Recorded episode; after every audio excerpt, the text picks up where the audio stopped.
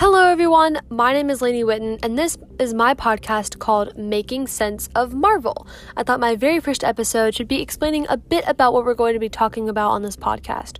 So, I plan for this 10 episode podcast are to debate and debunk some Marvel myths and hot topics, and also to answer any of your questions. And some of the hot topics we'll be talking about are like should Iron Man have been the one to complete the snap, or should it have been someone else? Spoiler alert if you haven't seen Endgame.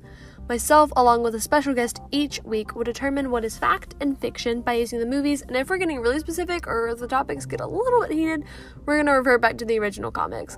I hope you guys will love this podcast just as much as we do, and I hope to be hearing some of y'all's opinions on our topics. See you in the next episode.